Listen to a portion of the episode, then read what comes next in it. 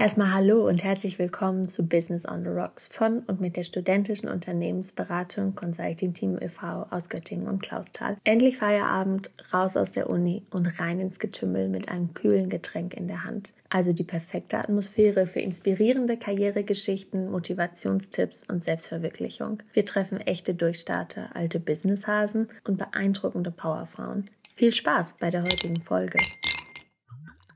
Cheers! Moin, Servus und Hallo. Schön, dass ihr wieder dabei seid bei einer neuen Folge Business on the Rocks. Dieses Mal wieder eine interne Folge und zwar dürfen wir heute Luise bei uns im Podcast begrüßen. Moin, Luise. Hi, schön, dass ich hier sein darf. Ich freue mich auf das Gespräch heute. Hallo, Luise. Ich freue mich auch sehr auf dich und auf Marie und auf unsere Folge. Ja, ganz klassisch wie jedes Mal eine kleine Vorstellungsrunde oder beziehungsweise wo unser Gast sich vorstellen darf. Luise, wer bist du, was machst du und natürlich, was ist dein liebstes Afterwork-Getränk?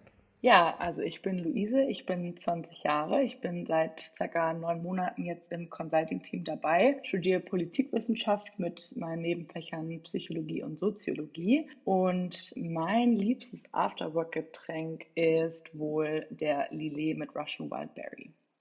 Ja, auch schon mal ein Getränk, was wir noch nicht hier bei uns im Podcast genannt bekommen haben. Spannend, kann ich mir auf jeden Fall gut vorstellen. Im Sommer ist ja jetzt leider nicht die richtige Jahreszeit für, aber egal, das heben wir uns dann einfach auf für die schönere Jahreszeit. Du hast gesagt, du studierst Politikwissenschaften. Das ist ja doch eher gerade im Kontext der Unternehmensberatung etwas exotischer. Wie kam es, dass du bei uns im Team gelandet bist? Also ich hatte über einen Kontakt vom Consulting-Team überhaupt erst erfahren. Und weil ich schon zu Beginn meines Studiums mir überlegt hatte, wo es ungefähr hingehen soll und da auf die Politikberatung gestoßen bin, war dann natürlich, sag ich mal, das Stichwort Beratung, was ja beim CT natürlich auch groß geschrieben wird, erstmal so ein bisschen anlockend für mich. Und dann habe ich mich ein bisschen mit dem CT beschäftigt, was die so machen und habe eigentlich für mich gemerkt, dass so das Beraterische, die Methodiken und auch so der Kundenkontakt, alles, was man soft-skill-mäßig an die Hand bekommt beim CT, für mich sehr hilfreich sein kann, weil vieles, womit ich vorher noch nicht in Kontakt gekommen bin, da eben sozusagen die Tür mit dem CT aufgestoßen wird. Und dadurch habe ich dann einfach mich beworben und bin jetzt sehr froh, dass ich Teil des Teams sein kann. Eine Frage nochmal zu deinem Studium oder in die Richtung. Gibt es irgendwelche Module bei dir im Studium, die schon so ein bisschen in diesen Beratungsaspekt gehen? Oder wie ist dein Studium aufgebaut, nur damit unsere ZuhörerInnen da so ein bisschen folgen können, ob du diese Elemente schon inkludiert hast? Also so richtig beraterische Module, würde ich sagen, gibt es bei mir im Studium nicht. Es ist ein sehr theoretisches Studium. Das hängt natürlich auch immer davon ab, wo man das dann studiert. Aber an der Universität Göttingen ist es sehr, sehr theoretisch aufgebaut. Wir haben die 4 Grunddisziplinen, internationale Beziehungen, dann politische Theorie, vergleichende Politikwissenschaft und das politische System von Deutschland. Und da wird das alles erstmal von der wissenschaftlichen Seite alles betrachtet. Das heißt, mit Beratung kommen wir dann nicht so viel in Kontakt.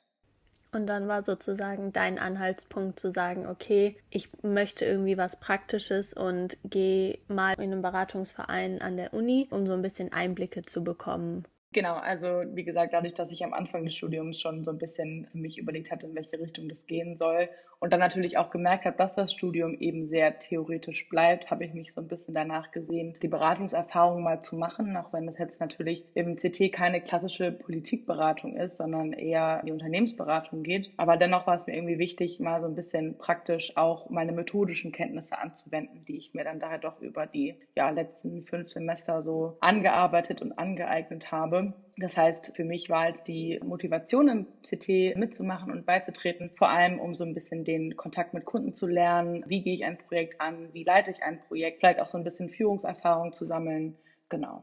Auf allen Fällen sehr spannend. Ich weiß, dass, ich glaube, wir beide eine der frühesten Begegnungen für dich, glaube ich, im CT war und ich fand es unheimlich spannend, den Politikaspekt oder Politikberatung zu inkludieren und es war für mich irgendwie was Neues und Spannendes und ich weiß, dass du dich, als du dich den anderen TeamlerInnen vorgestellt hast, ein unheimlich großes Interesse und irgendwie riesen Neugier bezogen auf das Thema war. Ist das bei dir selber auch so noch, diese große Neugier, beziehungsweise wie versuchst du so ein bisschen diese Neugier zu stillen, sage ich mal? Also es ist auf jeden Fall noch viel Neugier da, dadurch, dass ich mich viel jetzt einfach theoretisch mit der Politikberatung auseinandergesetzt habe und das Ganze jetzt zuerst für die nächsten 3 Monate dann praktisch alles mal erleben werde in meinem Praktikum, was ich machen werde. Und für mich ist, glaube ich, der große Reiz besteht darin, so ein bisschen die Dynamiken aufzudecken und auch die Machtverhältnisse, sag ich mal, hinter dem, was man so alles tagtäglich in der Politik mitbekommt. Politikberatung ist ja am Ende die Beratung von den Entscheidungen, die getroffen werden in allen möglichen Bereichen. Das kann Gesundheit sein, das kann Infrastruktur sein, Digitalisierung, also wirklich ein sehr breites Spektrum. Und ich glaube, was mich nach wie vor sehr reizt, ist zu sehen, inwieweit man da einen Einfluss drauf üben kann. Also wie weit man ja sein eigenes Wissen, was man sich vielleicht durch Studium, durch bestimmte Themenbereiche, die man ja, indem man belesener ist als andere oder indem man vielleicht sogar auch was Bestimmtes studiert hat oder einen Studienschwerpunkt gelegt hat, inwieweit man da sein Wissen an die Politik weitergeben kann und dadurch natürlich auch dazu beitragen kann, dass wissenschaftlich fundierte Entscheidungen getroffen werden. Und warum dann PolitikerInnen beraten und nicht selber Politikerin werden?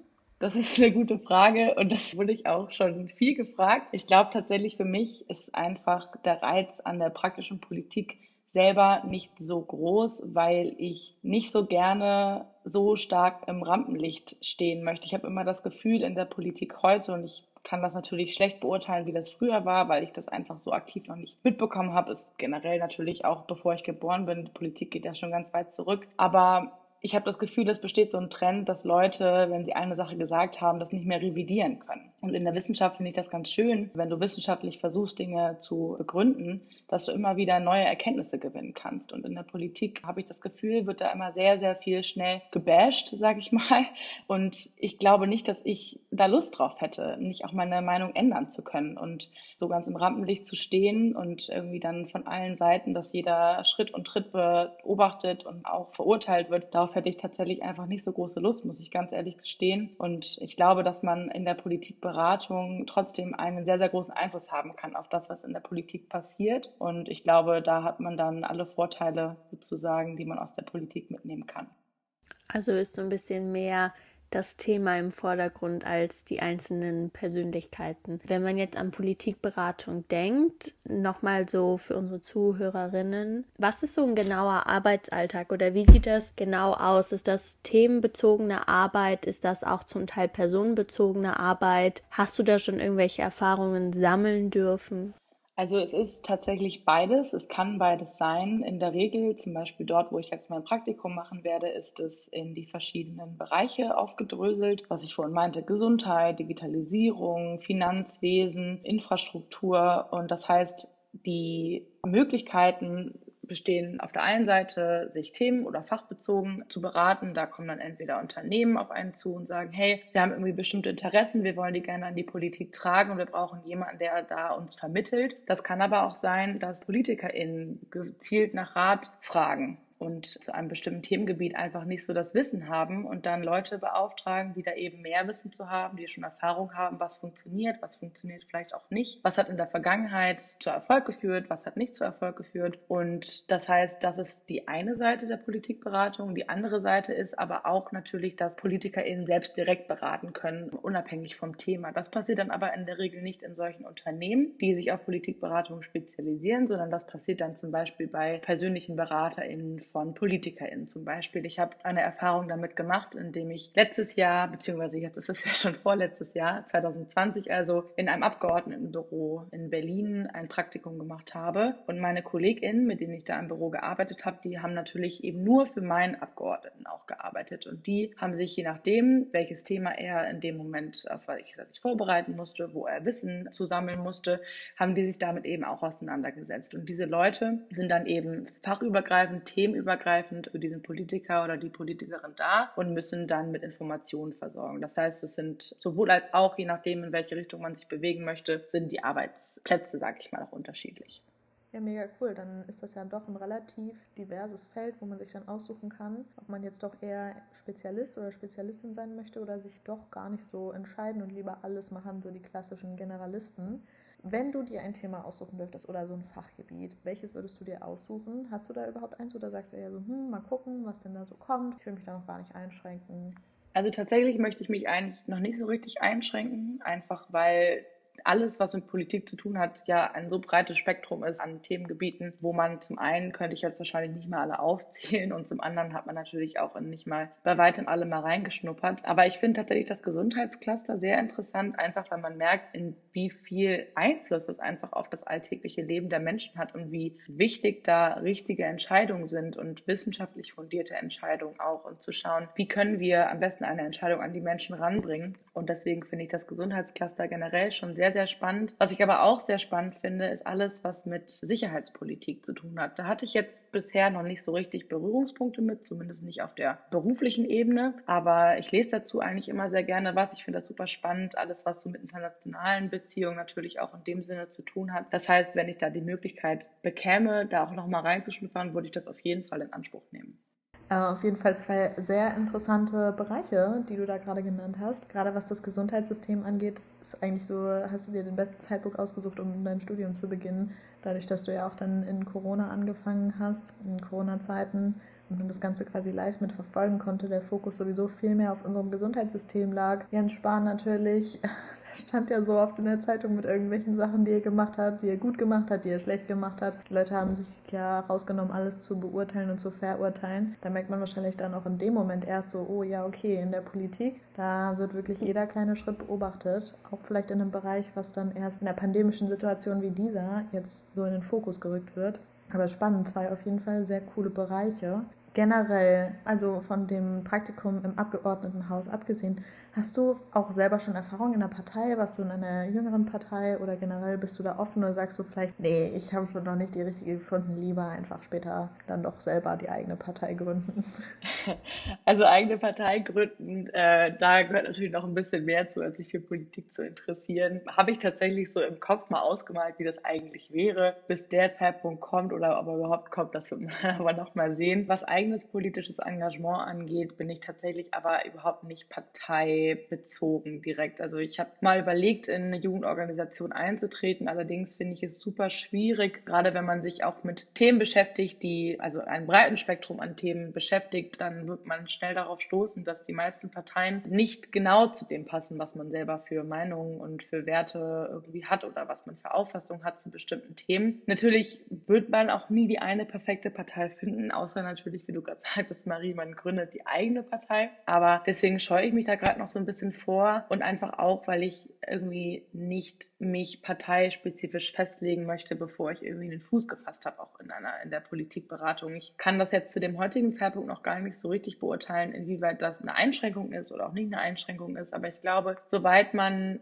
selber sich politisch engagiert und da so ein bisschen auch in diese Bubble reinkommt, könnte ich mir vorstellen, dass einen das in der objektiven Beurteilung von Themen vielleicht auch einschränkt. Und davor möchte ich mich sozusagen schützen und deswegen das Ganze erstmal als parteilose Bürgerin erstmal beobachten, das ganze Geschehen weiterhin, und wer weiß, vielleicht kommt irgendwann nochmal der Moment, wo ich sage, jetzt möchte ich auf jeden Fall in eine Partei eintreten, aber der ist auf jeden Fall noch nicht gekommen. Wobei, Luise, ich würde mich freuen. Also, wenn du eine Partei gründen würdest, ich würde sie unterstützen. Nein, Spaß bei. Also, wir müssten natürlich nochmal drüber reden, ob die Inhalte meinen Inhalten auch entsprechen, aber allein von der Person her natürlich. Wenn man aber jetzt davon spricht, was man so mitbringt oder was man für ein Profil sein möchte oder für eine Person, für diese Tätigkeit oder auch für dieses Feld Politikberatung, was würdest du sagen, was Anforderungen oder Dinge sind, die man mitbringen sollte, die vielleicht auch im Unterschied stehen zu dem wirtschaftlichen Sektor, in den du ja jetzt auch einen Einblick bekommst? Also ich würde sagen, bevor ich auf das zu sprechen komme, was vielleicht bei Politikberatung nochmal ein bisschen spezieller ist. Ich glaube, generell muss man natürlich wie in jeder Unternehmensberatung irgendwie offen sein, charismatisch. Man muss es irgendwie auch schaffen, die Leute für das, wofür man plädiert, gerade auch zu gewinnen. Von daher würde ich sagen, dass, was die grundlegenden Eigenschaften angeht, sollten das schon ähnliche sein wie in der klassischen Unternehmensberatung. Ich glaube allerdings, was auch sehr, sehr wichtig ist, und deswegen hatte ich das gerade auch gesagt, mit dem ich möchte nicht voreingenommen sein, zumindest nicht offiziell voreingenommen, wenn ich Mitglied einer Partei bin, dass Politik so sehr emotional geworden ist. Ein Stück weit war das bestimmt schon immer so, aber ich habe schon das Gefühl, aktuell sind so viele große Themen, die uns beschäftigen. Klimawandel, Corona, dann aber auch generell noch so der Wandel in einer Gesellschaft von Genderdebatten bis hin zu irgendwelchen Gesetzen und Geschlechtsidentitäten und so weiter. Und ich glaube, dass man in der Politikberatung es schaffen muss, sich selber von dieser Emotionalität zu lösen. Und ich glaube, dass das vielen schwerfällt, einfach wenn man natürlich so tief drin steckt und es vielleicht auch gar nicht mehr verstehen kann, wenn es andere Meinungen gibt, wenn man seine eigene Meinung für so richtig und auch wichtig hält. Aber ich glaube, das könnte ich mir zumindest vorstellen, ohne dass ich natürlich jetzt in dem Feld bisher mal schon gearbeitet habe. Aber das ist so das, was ich auch aus Debatten mitnehme, wenn ich mit FreundInnen oder auch generell irgendwelchen Leuten, Familie auch über Politik spreche, dass man versuchen muss, eine gewisse emotionale Distanz zu dem Ganzen zu wahren. Und ich glaube schon, dass das sehr wichtig ist. Ja, emotionale Distanz, da sagst du auf jeden Fall was Wahres. Ich muss sagen, ich bin grundsätzlich auch eher ein rationaler Mensch, aber bei manchen Dingen, gerade so was meine Kernwerte angeht, wenn ich da auf Personen treffe, die wirklich komplett am anderen Ende des Spektrums von mir sind, dann fällt es mir doch oft sehr, sehr schwer, da rational und auch ruhig zu bleiben. Hast du irgendwelche Tipps für Leute, die zur Politikcholerie neigen, so wie ich, wie man da einfach ruhig bleiben kann und sich ein bisschen von distanziert? Also Politikcholerie ist, finde ich, ein ziemlich gutes Wort. Ich glaube, auch um das nochmal zu ergänzen, weil du gerade meinst, es gibt Werte, von denen du einfach nicht abrücken möchtest, das ist, finde ich, auch trotzdem genauso wichtig, ne? Also generelle oder grundlegende Werte, die man hat, von denen nicht abzurücken, egal wie gut vielleicht ein Angebot ist, was man von einer Partei oder von einem Unternehmen bekommt, das gehört sicherlich auch mit dazu, dass man auch Angebote dann ablehnen kann. Aber ich glaube, was wichtig ist bei sogenannten PolitikcholerikerInnen, wie du es gerade beschrieben hast, ist, sich immer vor Augen zu führen, dass wir in einer Demokratie leben. Und wenn man es nicht schafft, anderen Leuten zuzuhören, kann man eben auch nicht erwarten, dass mal einem selber zugehört wird. Und ich habe auch das Gefühl, dass das so ein bisschen nicht generell verloren geht, aber dass in vielen Debatten das Ganze so ein bisschen unterdrückt wird, ne? Also so die Meinungspluralität jetzt gerade, wenn man auch natürlich sich in einer bestimmten Bubble mit FreundInnen bewegt, dass man viel mit einer bestimmten Meinung konfrontiert wird und der Diskurs gar nicht mehr so richtig zustande kommt. Und ich glaube, man muss sich einfach immer vor Augen halten, dass man auch selber möchte, dass einem zugehört wird und dass man dann eben auch erwarten muss oder dass man davon ausgehen muss und das auch mitbringen muss, anderen Leuten genauso zuzuhören. Und dass wir nicht an dem Punkt wären, wo wir heute sind, wenn wir nicht auch immer verschiedene Meinungen uns angehört hätten. Und ich glaube, das klingt natürlich in der Theorie alles immer so schön einfach. In der Praxis ist es natürlich überhaupt nicht, weil es gibt immer Themen, wo man emotional aufgeladener ist oder Themen, wo man eben weniger emotional aufgeladen ist. Aber ich glaube, wenn man sich versucht, so das als grundlegenden Wert und als grundlegende Diskussionsregel auch immer wieder vor Augen zu rufen, hat man schon viel gewonnen. Ich finde das tatsächlich einen sehr spannenden Punkt, Diskussion oder auch Diskurs suchen. Ich finde, bitte korrigiert mich beide, wenn es nicht so ist, es wird immer weniger die Diskussion oder nach Meinungen gefragt, sondern das ist vielmehr dieses kollektive Abnicken. Und nicht dieses, okay, was ist dein Standpunkt, was könnten wir anders machen, fühlst du dich inkludiert? Also es gibt Themen, wo das bestimmt nicht unbedingt in einer großen Fülle förderlich ist, aber so zwischendrin fehlt doch manchmal, gerade jetzt auch in dieser heutigen Zeit mit dieser pandemischen Lage, fehlt doch irgendwie manchmal auch so ein bisschen diese Diskussion. Damit beziehe ich mich nicht auf Corona-Themen, sondern allgemein. Durch diese Videokonferenzen, dieses ganze Online-Aktivsein, finde ich, ist so eine Art Diskussions- und Meinungsaustausch ganz massiv verloren gegangen. Fällt euch das auch auf oder ist das irgendwie nur meine Wahrnehmung? Nee, ich würde dir auf jeden Fall komplett zustimmen.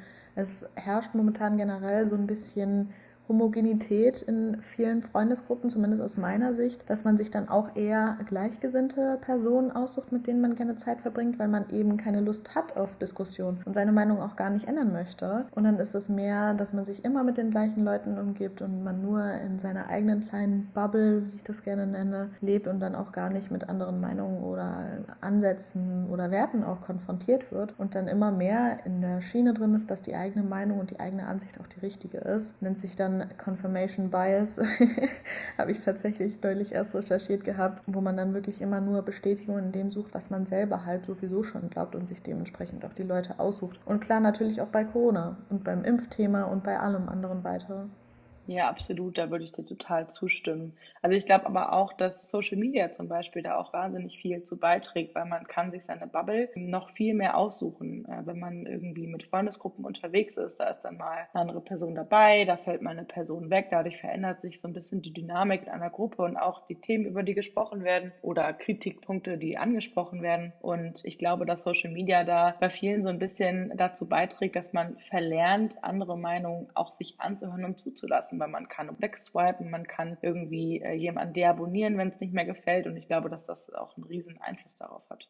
Ja, absolut, würde ich euch beiden zustimmen. Ich glaube, dass das auch irgendwie so ist.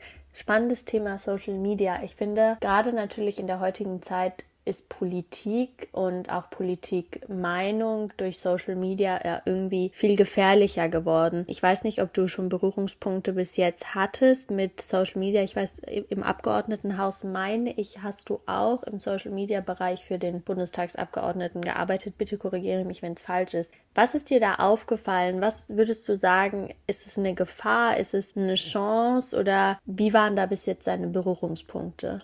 Also du hast auf jeden Fall recht. Ich habe bei dem Abgeordneten, bei dem ich das Praktikum gemacht habe, mich ein bisschen um den Social-Media-Kanal, also Instagram in dem Fall, gekümmert. Allerdings ist der Abgeordnete, bei dem ich war, jetzt nicht irgendwie groß außerhalb des Bundestages bekannt, beziehungsweise wenn man sich jetzt nicht mit der Partei auch groß beschäftigt, dann ist der jetzt nicht unbedingt ein Allerweltsname. Dementsprechend ist auch der Instagram-Kanal im Gegensatz zu den Kanälen von anderen PolitikerInnen weniger brisant, würde ich mal behaupten. Aber was ich so aus meiner Beobachterinnenperspektive sagen kann, ist, dass ich, wenn man mal durch Kommentare scrollt unter entweder sei es öffentlich-rechtliche Medien oder auch von InfluencerInnen vielleicht, die sich politisch äußern, vielleicht sogar welche, die sich ganz auf Politik spezialisiert haben, dass ein wahnsinniges Bashing stattfindet gegenüber Leuten, die mal eine andere Meinung äußern. Und ich finde es eigentlich erschreckend, wie überrascht ich dann schon immer bin, wenn es mal eine Situation gibt oder wenn ich einen Kommentar lese, der sich nicht ganz der Meinung irgendwie des Konsens oder der ganzen Kommentare, die sonst noch unter einem Post verfasst werden, anschließt, sondern was kritisch hinterfragt und dann da Kommentare drunter gepostet werden, die sehr, sehr verständnisvoll sind und die sehr konstruktiv in den Diskurs gehen. Und ich finde das eigentlich sehr schade. Ich habe schon das Gefühl, dass Leute weniger gehört werden, die eine andere Meinung haben, und dass Leute, die eine andere Auffassung haben von ganz tagesaktuellen politischen Themen,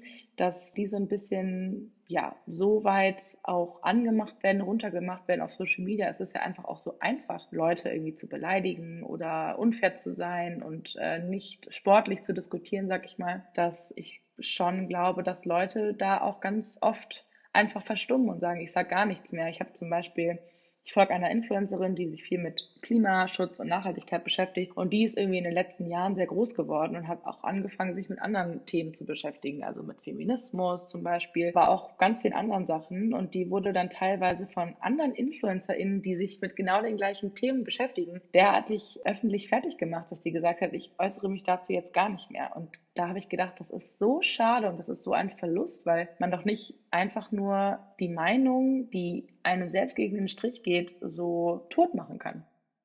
Würde ich dir absolut zustimmen. Ich habe das in letzter Zeit auch viel auf Social Media beobachtet, oder ich kann diese Punkte, die du ansprichst, total verstehen, wobei ich natürlich sagen muss, dass ich, glaube ich, nicht ganz so analytisch dabei bin, weil ich wenigen bis eigentlich kaum mittlerweile politischen Seiten auf Social Media folge, weil ich das Gefühl hatte, dass, ich weiß nicht, die Art der Information mich nicht mehr zufriedenstellt zu einem gewissen Grad, oder was heißt zufriedenstellt, sondern ich sie eigentlich nicht unbedingt förderlich für meine politische Meinung empfunden habe, noch nicht für mein Wohlbefinden, ist aber dann meine persönliche Meinung bei dem Thema. Aber ich kann dir auf jeden Fall zustimmen. Ich finde es unheimlich spannend. Wäre das sowas, was du dir auch später vorstellen könntest, so ein bisschen Politikberatung gerade auch im Social-Media-Bereich, weil ich glaube, es gäbe eigentlich unheimlich spannende Themen wie Politiker oder auch politische Institutionen, es müssen ja nicht nur Politiker sein, einfach Themen nochmal anders oder besser präsentieren könnten.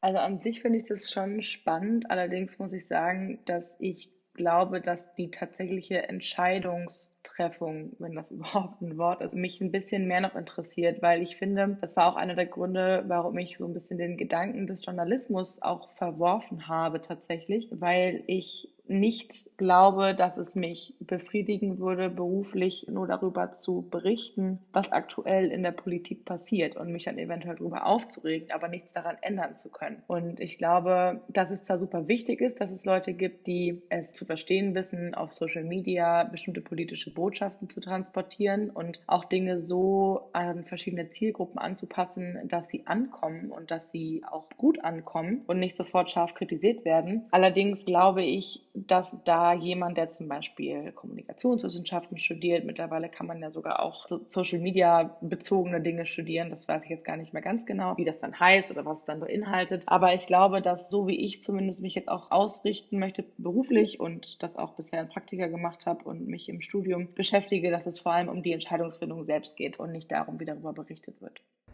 Wenn du dich doch auch so dafür begeisterst, anderen Leuten bei der Entscheidungsfindung zu helfen, wie steht es denn jetzt bei dir und deinen persönlichen Entscheidungen? Ich weiß, das ist jetzt nicht unbedingt eine Frage, die direkt auf die Politikberatung abzielt, aber da habe ich mir gerade so meine Gedanken zugemacht, als du davon erzählt hast, denn ich empfinde gerade bei Menschen in unserem Alter, die meisten Leute als relativ entscheidungsunfähig. Das fängt dann schon an bei, was soll ich heute essen oder welchen Film gucken wir jetzt? Dann ist es so, nein, ach, mir ist das egal, entscheid du, ja, wir können das oder wir können das oder wir können noch das hier machen. Und am Ende braucht man super lange, um sich für irgendwas zu entscheiden, wenn es dann überhaupt zu einer Entscheidung kommt. Und da würde es mich mal interessieren, dadurch, dass ja auch viele Leute im professionellen Kontext wirklich super sind, was manche Dinge angeht, aber dann im Privaten da eher nicht so ganz weit vorne sind, wie es denn bei dir mit deiner eigenen Entscheidungsfindung aussieht.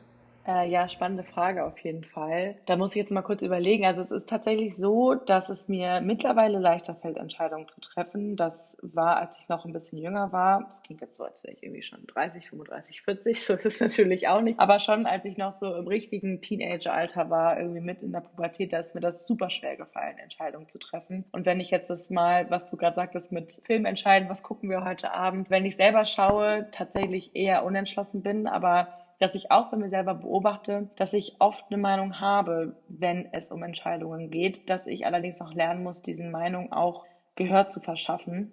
Das hat sich wahnsinnig gebessert und das hat sich auch gebessert, seitdem ich im CT bin. Das ist mir schon auch aufgefallen über den Verlauf der letzten 9 Monate. Aber ich würde schon sagen, dass ich an sich jemand bin, der sich relativ schnell eine Meinung bilden kann und jemand, also natürlich, wenn ich die richtigen Quellen auch habe, wenn man das jetzt wieder so ein bisschen auf das Wissenschaftliche bezieht, aber auch im privaten Kontext, schon jemand, der eigentlich schnell gut Entscheidungen treffen kann. Eine Baustelle, sag ich mal, in der Hinsicht liegt eher darin, das Ganze dann auch in Worte zu fassen und das Ganze nach außen zu tragen.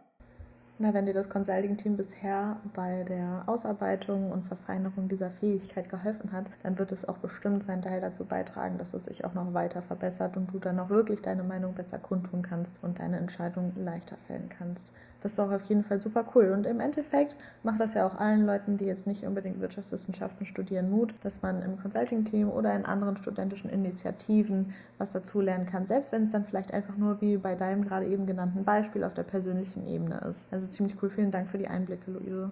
Ja, gerne. Ich danke euch auf jeden Fall für das Interesse.